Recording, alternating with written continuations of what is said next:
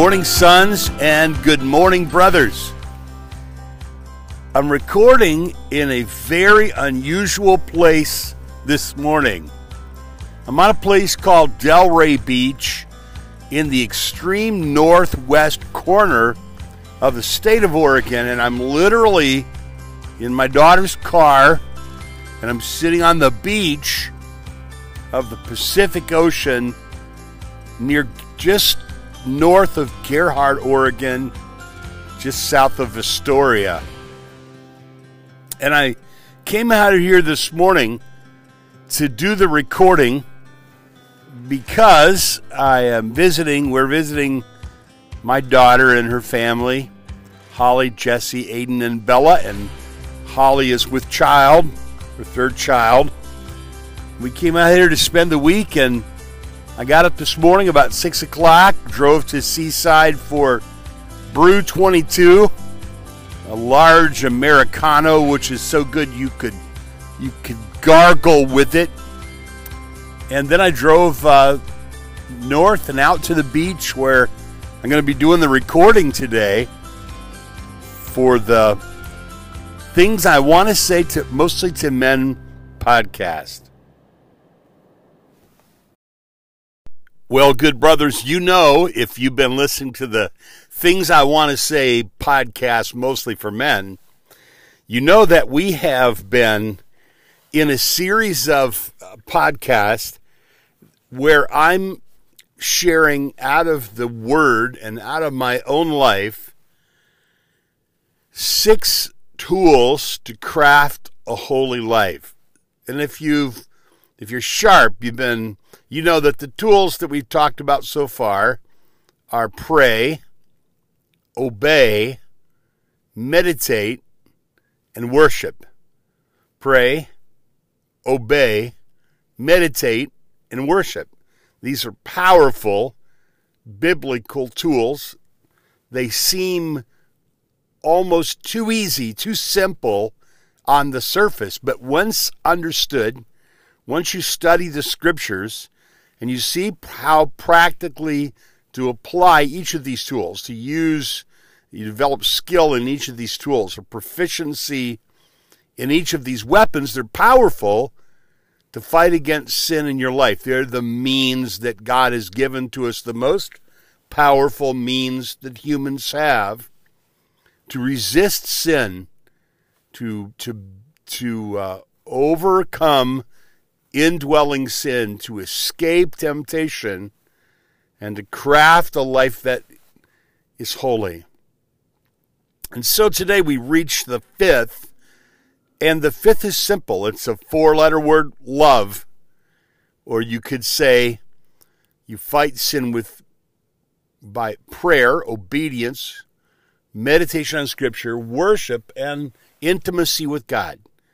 And I think that the scriptures teach that intimacy with God is the most powerful way there is to resist sin. When you see sin as spiritual adultery, then you fight it with affection for God. And this is taught throughout the scripture. You see it Old Testament and New. From the beginning to the end of the Bible, you see that the nuclear warfare weapon against sin is love for God, is intimacy with God. So think about the different weapons that you use to fight against sin the different tools that you use to craft a holy life, they're based on what sin is. Sin is independence from God, so you fight it with prayer. And sin is rebellion against God, so you fight it with obedience. And sin is unbelief, and so you fight it with meditation on truth. And sin is spiritual idolatry, and you fight it with worship. Finally, sin is is at the essence it's unfaithfulness to God. It's infidelity against God. It's spiritual adultery, men. And you fight spiritual adultery with affection for God, with love for God, with devotion to God. Let me give you some examples from Scripture. In the book of James, James wrote very clearly about fighting sin in your life. And it would be good to just for a man to take the book of James and just read the book of James over and over again uh, every day uh, for a month. And, and it's, it's the Proverbs. Some have said James is the Proverbs of the New Testament. So a man could take the book of James and over and over again, he could read it and he could find practical resources in the in the little epistle of James to fight against sin. One of the things that James says is that sin is spiritual adultery. And he says, Don't you know that friendship with this world is hatred for God? It's adultery, it's spiritual adultery. And and then he says, the spirit that dwells in you uh, has every right to be jealous. I'm paraphrasing now. The spirit that dwells in you is jealous for your affection. It's appropriate. This is the way that Scripture talks about our relationship with God. Our most important affection and our most important love is our love for God. It's to understand deeply that God loves us and to love Him back. A number of years ago, I developed a teaching that I used in the church I pastored and at some retreats that I had that I had met and uh, repeatedly uh, taught, and and in the teaching I call it the Grand Master Key to the Universe. And here's a, a, a brief synopsis of what the uh, what the uh, series did. It was about five four messages but in the first message, I would show passages that teach about how important it is to believe that God loves us. For instance, if you were to read in Ephesians in chapter 3, verses 14 through 21, you would see that Paul is praying for the people, his highest and best prayer for them. And what he's saying is, My prayer for you is that you'll understand the size of God's love for you, how vast God's love is, how high God's love, is, how deep God's love is, how wide God's love is and that in so doing, when a man understands how much God loves him,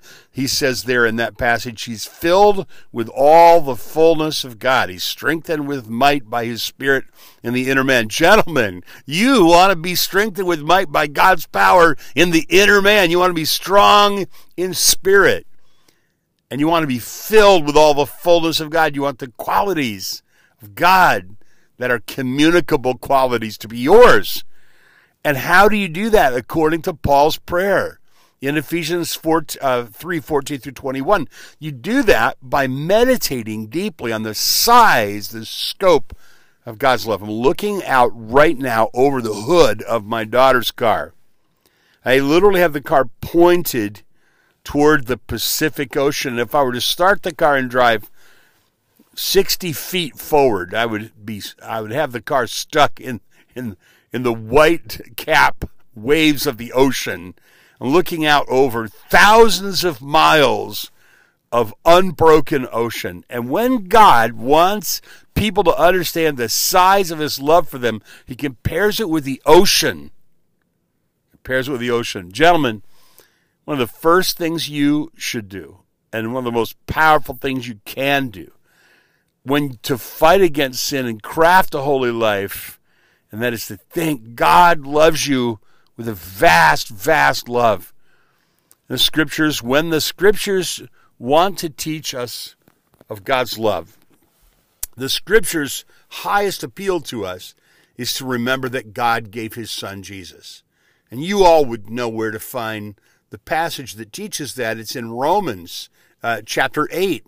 And it's that lyrical, that poetic, that famous passage who can separate us from the love of God? Neither height or depth or any other creature will be able to separate us from the love of God which is in Christ Jesus our Lord. And I skipped over a huge tract of that passage. But in a series of messages on what I call the grand master key to the universe, the first thing I say is first thing you do is meditate on the size of God's love for you. So you you think about how much God loves you. You read about how much God loves you. You listen to music about how much God loves you. You meditate on the love of God, on the death of Christ, and the love of God, and the size and the scope and the depth and the length and the endurance of the love of God. And you that's the first thing you do. You you let God love you. You keep yourself in the love of God like a little kitten uh, curled up in the sunshine. You you think about the love of God. So that's the first thing that you do. Excuse me, gentlemen. It's a brisk morning out on the coast. It's actually probably in the high 40s. It's May, late in May, and it's probably maybe not quite 50. It might be 50 degrees right now.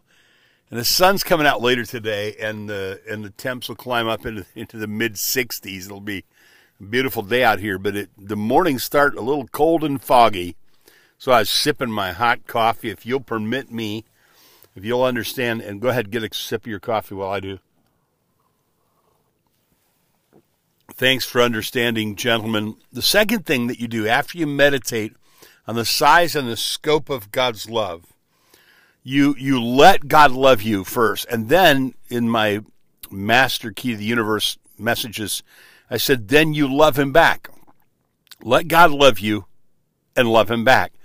Loving God back is what I call the grand master key to the universe. We used to run for a Christian ministry, we ran a hotel with five hundred rooms. Can you imagine? In downtown Flint, Michigan, a magnificent hotel built, I think, originally by the Radisson people, downtown Flint, Michigan, and we owned this hotel. Our Christian ministry owned this hotel, and and I was the general manager, the director of the Christian ministry there and and of the hotel, and we were responsible for 500 guest rooms. We had a special machine that would make the entry, the key cards.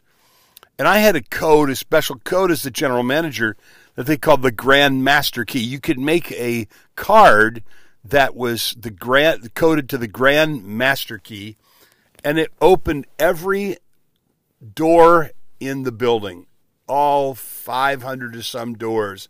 It would open any door in the building. When Jesus tells us in Mark in chapter 4, they were debating, the Pharisees were debating about which was the greatest commandment. Jesus tells us what the greatest commandment is, and he says it's the it's the grand master key to the universe. He said the greatest commandment is from Deuteronomy chapter 6. Jesus said to love the Lord your God with all your heart, with all your soul, with all your mind, with all your strength and love your neighbors yourself, he says later in the book of Mark and other places. Gentlemen, think of this. This is this is vital teaching of Jesus.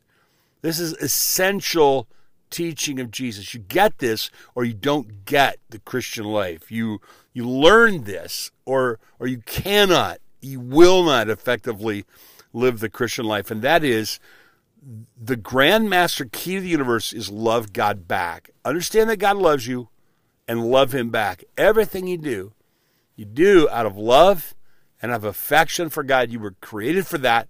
You were made for that. That's how you live. That's how you enjoy life. That's how you fulfill your duties as a man. And that, gentlemen, that is how you resist sin. And that is how you build a holy life. And it's the only way to craft a holy life by learning to love God. And if you, and immediately, if you were to say to Jesus, well, how can I love you?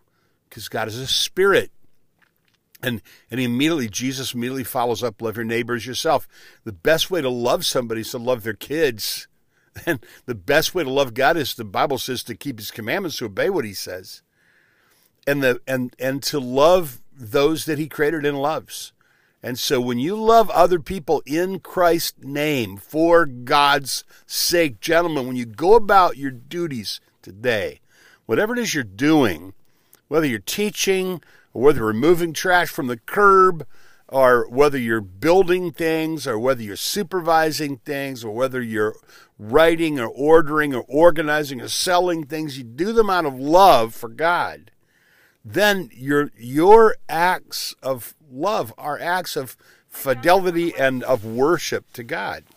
And so uh, the key, the grand master key to the universe is to love God. So this you see this intimacy with God is extremely important. Now, there's a third thing I would tell, teach when I would teach this series on the Grand Master Key. I would say meditate on how much God loves you, love let God love you and love him back. And then I would also ask the question, what's the worst thing that could ever happen to someone? And if the highest expression of humanity is to love God, and if the grand master key of the universe is to love God, the greatest tragedy would be to take the love that really belongs to God and give it to anybody or anything else, that's idolatry. And so when I take what belongs to God and give it to someone else or something else, that thing becomes an idol of my heart. When I when I give the love that belongs to God to someone or something else, it becomes an idol of my heart. It's a disordered affection and and my life is in sync with the way God intended for it to be. So when I try to get from something what only God can give, that's idolatry. When I try to give to something what only belongs to God, that's idolatry. Maybe the essence of real manhood is for a man to really understand this. He is made to love God. You and I are made to love God and to love others as an expression of our love for God, and to obey God's law as really as a, as an expression of God's love and a means of entering more deeply into God's love. So the greatest tragedy that could ever happen would be to give the love that belongs to God to something else. That's idolatry. There's a great theologian, was understood as a great theologian, later in his life, interviewed in the city of Chicago one day, Karl Barth. Was asked a series of questions. One of the questions that he was asked was in all of your study of theology, in all of your life, what, what do you consider is the greatest theological truth? And without hesitation, the great theologian said, I can answer that in the words of a song from Sunday school. The greatest truth in the Bible is Jesus loves me. This I know for the Bible tells me so. And, and, and about that, he was right. There isn't a greater or higher truth in the Bible than to understand that God loves you. You are put on earth to love him back. And the greatest tragedy that can occur is for a man to give the love that belongs to God to anyone or anything else, or to seek the love that only God can give from anyone or anything else, including the closest relationships in your life. Gentlemen, this is the way God created us. This is how God orders our life. This is a great secret in life. And the scriptures teach it throughout. Take what I've said, search the New Testament, search the Old Testament, and this is what you'll find that God is always expressing his love to you. And I, guys, I, I believe this I also believe he knows your heart and he loves you. He puts he gives you the desires of your heart. He puts the things in your heart that he knows that bring you delight. He knows what brings you delight. He knows how you're wired. He knows how you feel, what you think.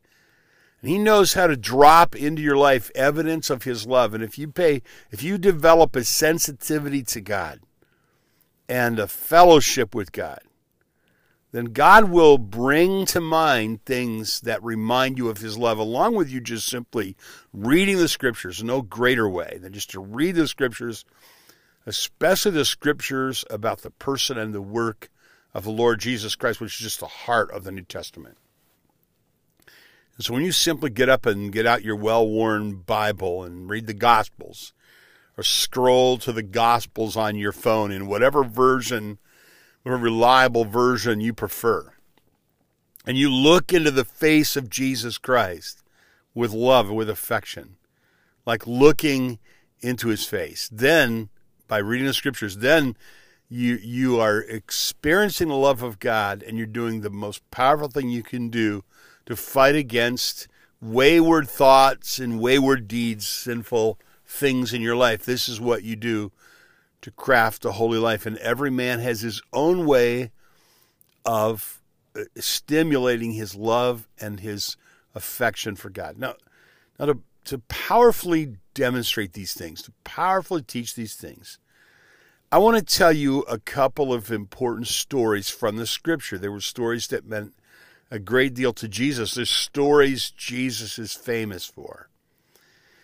And you should, when you get a chance and you have a chance to sit down with your Bible, you should take your Bible and you should study these stories because they're powerful, powerful stories that Jesus wanted us to remember. They were captured in the Gospels, they're repeated in the Gospels. One of them is in Luke chapter 7. And it's a story of a, a, a Pharisee whose name was Simon, who invited Jesus to dine with him. Jesus came to his house and ate with him, and they must have been, uh, you know, that must have been accessible from the street because a woman that Jesus had delivered came along and and she washed his feet with tears and and so forth. And and um, Simon, the Pharisee, um, had had uh, ill thoughts toward Jesus when he did this, and um, uh, he didn't say anything according to the Scripture, but he his thoughts toward the woman and toward Jesus were not charitable thoughts; uh, they were uh, doubtful thoughts. Let me read the passage to you, and you might get it if you get a chance. You might uh, study this in your own Bible, or if you're sitting where you can look at your Bible. This is in Luke seven thirty six. One of the Pharisees asked Jesus to have dinner with him, so Jesus went to his home and he sat down to eat. Later, he's identified as Simon the Pharisee. When a certain immoral woman from the city heard he was eating there, she brought a beautiful alabaster jar filled with a beautiful, uh, expensive perfume. And then she knelt behind him at his feet. Now he's reclining, his feet out behind him. She knelt behind him at his feet, weeping. Her tears fell on his feet. She wiped them off with her hair. And then she kept kissing his feet and putting perfume on them. When the Pharisee who had invited him saw this, he said to himself, he thought to himself, if this man were a prophet, he would know what kind of woman was touching him. She's a sinner. Then Jesus answered his thoughts. He said, Simon, he said to the Pharisee, I have something to say to you. Go ahead, teacher, Simon replied. Then Jesus told him this story. A man loaned money to two people, 500 pieces of silver to one and 50 pieces of silver to the other, but neither of them could repay him, so he kindly forgave them both, canceling their debts. Who do you suppose loved him more after that? Did you catch that? The heart of this story is going to be what Jesus says who loved him more. He forgave one man a little bit, he forgave another man a great deal. Jesus tells this little story, makes up this little story. And then he asks a question. Did you catch the question? The question Jesus asks Simon the Pharisee is Who loved him more? Gentlemen, that's the question that you want to understand. Simon answered in verse 43 I suppose the one for whom he canceled the larger debt. That's right, Jesus said. Then he turned to the woman and he said to Simon, imagine he's looking at the woman, talking to Simon. Here's what he says Look at this woman kneeling here. When I entered your home, you didn't offer me water to wash the dust from my feet, but she has washed them with her tears, wiped them with her hair. You didn't greet me with a kiss, but from the first time I came in, she has not stopped kissing my feet. You neglected the courtesy of olive oil to anoint my head, but she has anointed my feet with rare perfume. I tell you, her sins, and they are many, have been forgiven, so she has shown me much love. Catch that? She loved me a lot because she's forgiven a lot, he says. Then he says, But a person who is forgiven little shows only little love.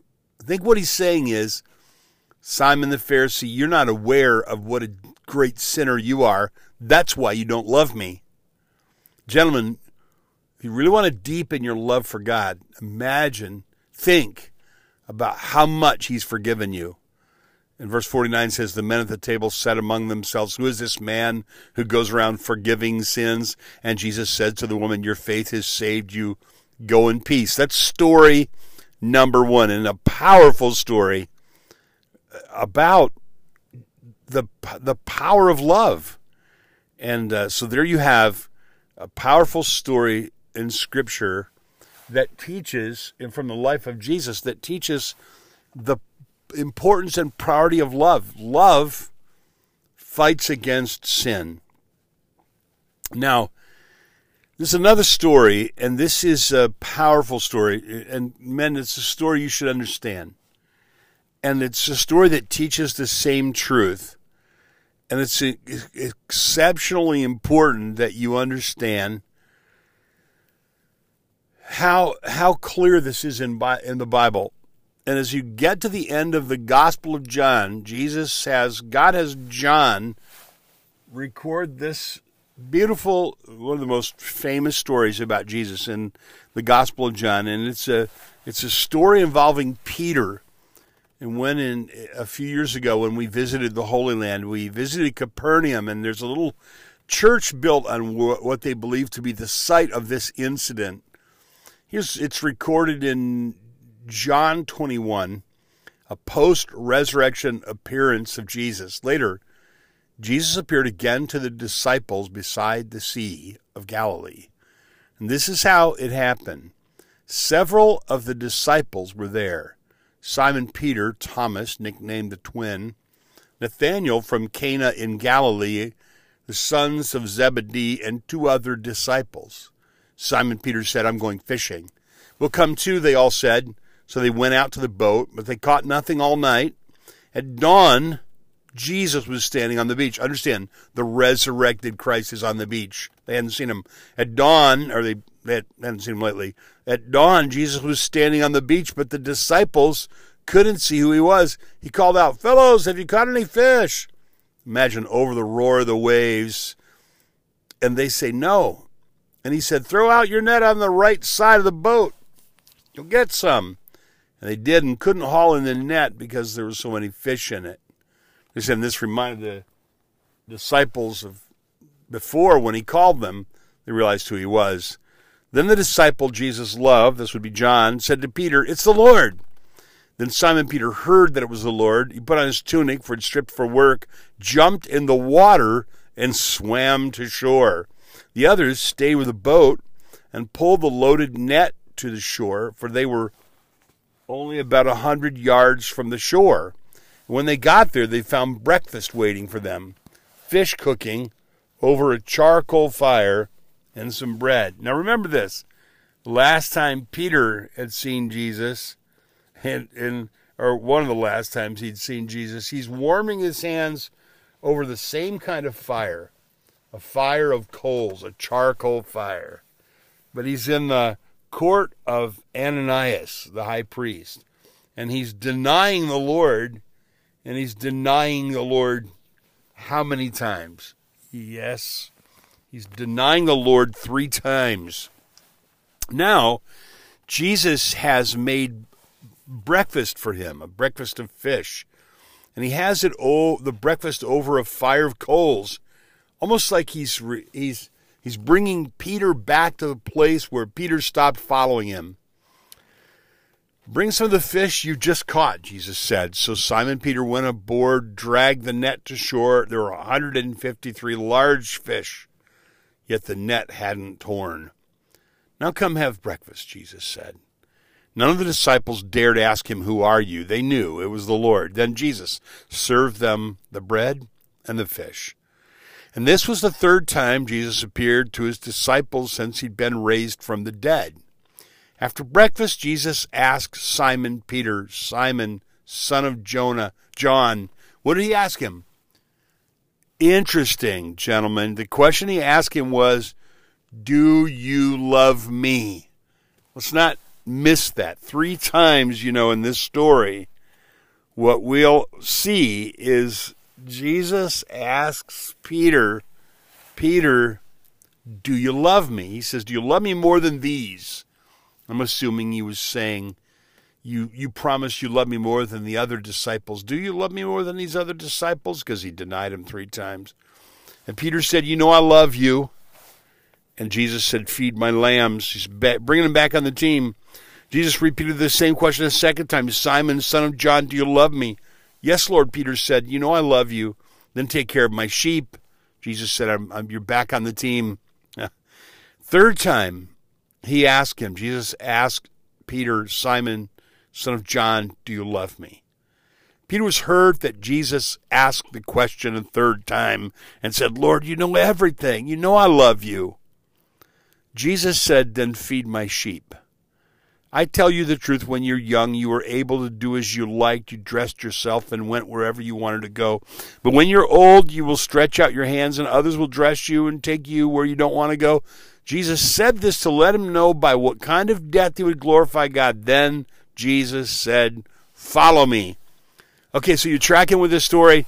The key thing I want you to see and understand is that the key question that Jesus asked to restore Peter's walking with God, restore his ministry, restore his fellowship, and restore his ministry. The key question that Jesus asked, and the only question that he asked, he repeated three times, was what? You got it. Do you love me? I want you to think about that for a minute.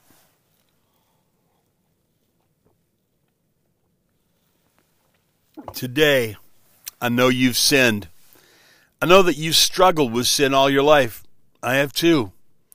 And in this intense struggle with sin, with, with disobedience, with selfishness, with, with greed, with anger, with lust, we, these are all expressions of idolatry, of love for someone or something else and not love for God. They're, they're manifestations of our lack of love for Jesus and they melt, they fade the power of these temptations melts away, the power of these temptations fades away when we draw near to God in affection for God. While we're loving God, we do not sin.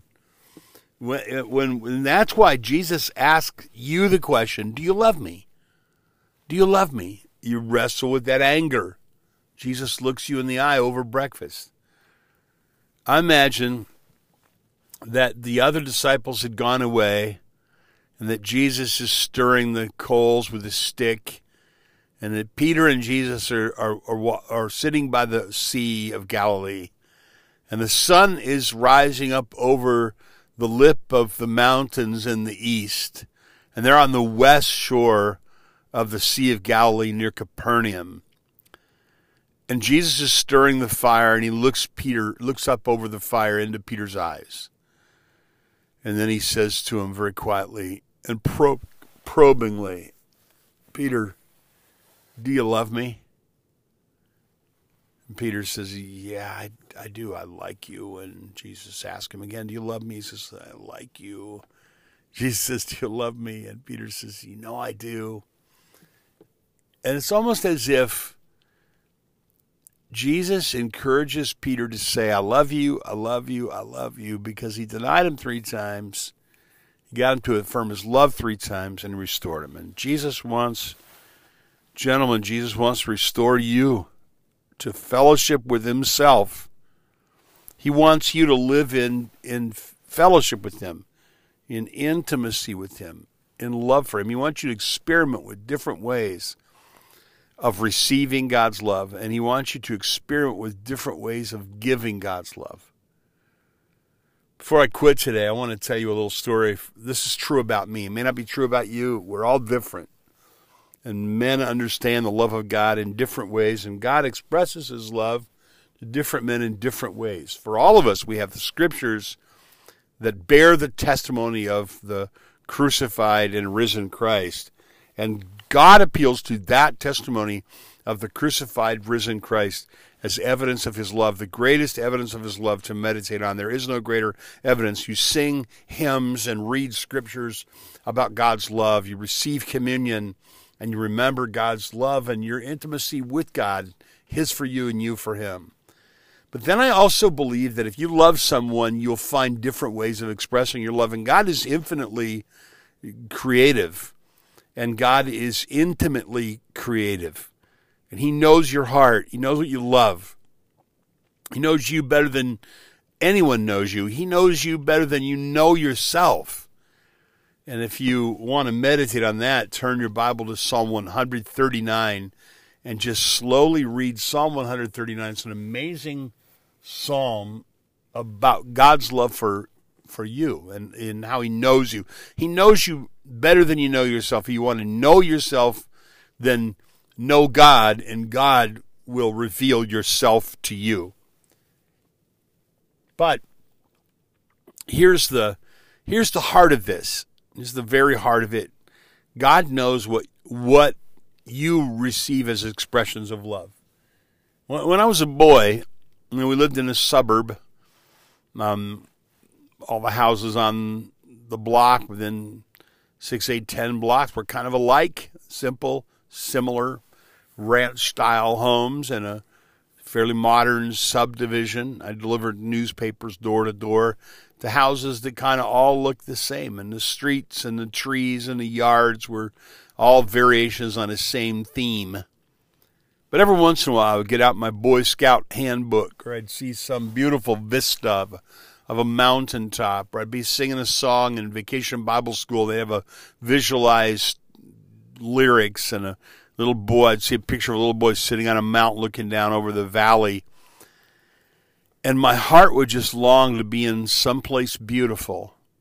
I had a longing to be in beautiful places, to hike or to camp or to fish or to swim or to be somewhere beautiful. And this is a desire that I believe that God embedded in my heart because of what He was going to do in my life later that I didn't know. And then what would happen would be I would think, well, I need gear. I'd have to buy this gear, but I didn't have money for expensive gear. I, I'd page through these catalogs and I'd see these tents and, and backpacks and just all this expensive gear. And I would, and I'd be frustrated that didn't have these experiences because of the cost or the difficulty of traveling places. And then as I got older, I began to get invitations to speak at camps, which uh, which that's interesting because camps are built in beautiful places on rivers or lakes or in mountains. And I've been invited to mountains, camps in the mountains and camps by rivers and camps in the country, camps by lake, often by lakes, beautiful places up north in Michigan to where to camps that are built on lakes where where loons live. I remember one year the camp director said there's a loon nesting on the lake this year. In the evening, I'd hear the call of the loon and and it would be almost like the Lord would allow me to see the northern lights or see a bear or hear a loon and I would know that it was God's way of expressing his love for me. Or, or maybe like yesterday, I heard a story about how one of my children many, many years ago had been in mortal danger I didn't know about, and how God had delivered him from danger. And I never knew it until yesterday. This was 30 some years ago, but it was only yesterday that I found out that my little boy could have died, could have drowned in a creek. But he didn't because God spared him and I felt a wave of God's love for me. And gentlemen, keep your heart very tender to God. Cultivate a very tender, affectionate heart for God. This will help you cultivate affections for your wife and children and others that you should love. But don't let yourself become hardened, especially against God. But keep your heart very, very tender to God. And what you will notice if you develop this, if you if you study yourself and God and understand how to show love for God by obeying Him or by loving others or by uh, uh, about getting out in nature, listening to hymns or songs or reading the Scripture, any various number of serving and and uh, laying down your life in service um, uh, for His cause, you will discover that these are means of loving God and receiving God's love. And the more that you love God, the less you sin. Sin yields to this powerful weapon of affections for God. Now, there's a sixth thing that we'll talk about next week on the podcast, but for now, I've given you a great deal to think about. And if you go on the web and you look up kenpierpont.com and you scroll down the page, you're going to find that I've embedded there. I've posted notes for all of this. So you can go through these notes and you can study these teachings uh, and you can reinforce them and you can study these passages that I've used. And in so doing, you will deepen your love for God and your experience of God's love, deepen your experience of God's love for you, and you will craft a holy life and you will war against sin. I'm looking forward to seeing you again soon. Why don't we stop and pray here as we conclude today's podcast that God will give us an experience of His love? Father in heaven, as I sit here out on the lip of the Pacific Ocean, looking out into vast hundreds and hundreds and hundreds and hundreds of miles of ocean. I think about the size and the scope and the depth of your love for us that we can't even imagine. And Lord, I, ha- I pray that you help me to deepen my fellowship with you by deepening my understanding of your love, by loving you back and not giving my love that belongs to you to anybody else or receiving from others what only you can give. And I pray this for every man who's listening that they would be a man of God and they would be powerful, have a powerful understanding of your love for them and how they can love you back. In Jesus' name we pray. Amen. Hey, until next time, you guys have a great week, and uh, we'll be back next week with another uh, podcast episode of Things I Want to Say, Most of the Men and we'll be talking about the sixth and a very, very powerful weapon to fight against sin, weapon number six. Till next time, God bless you, men. Have a great week.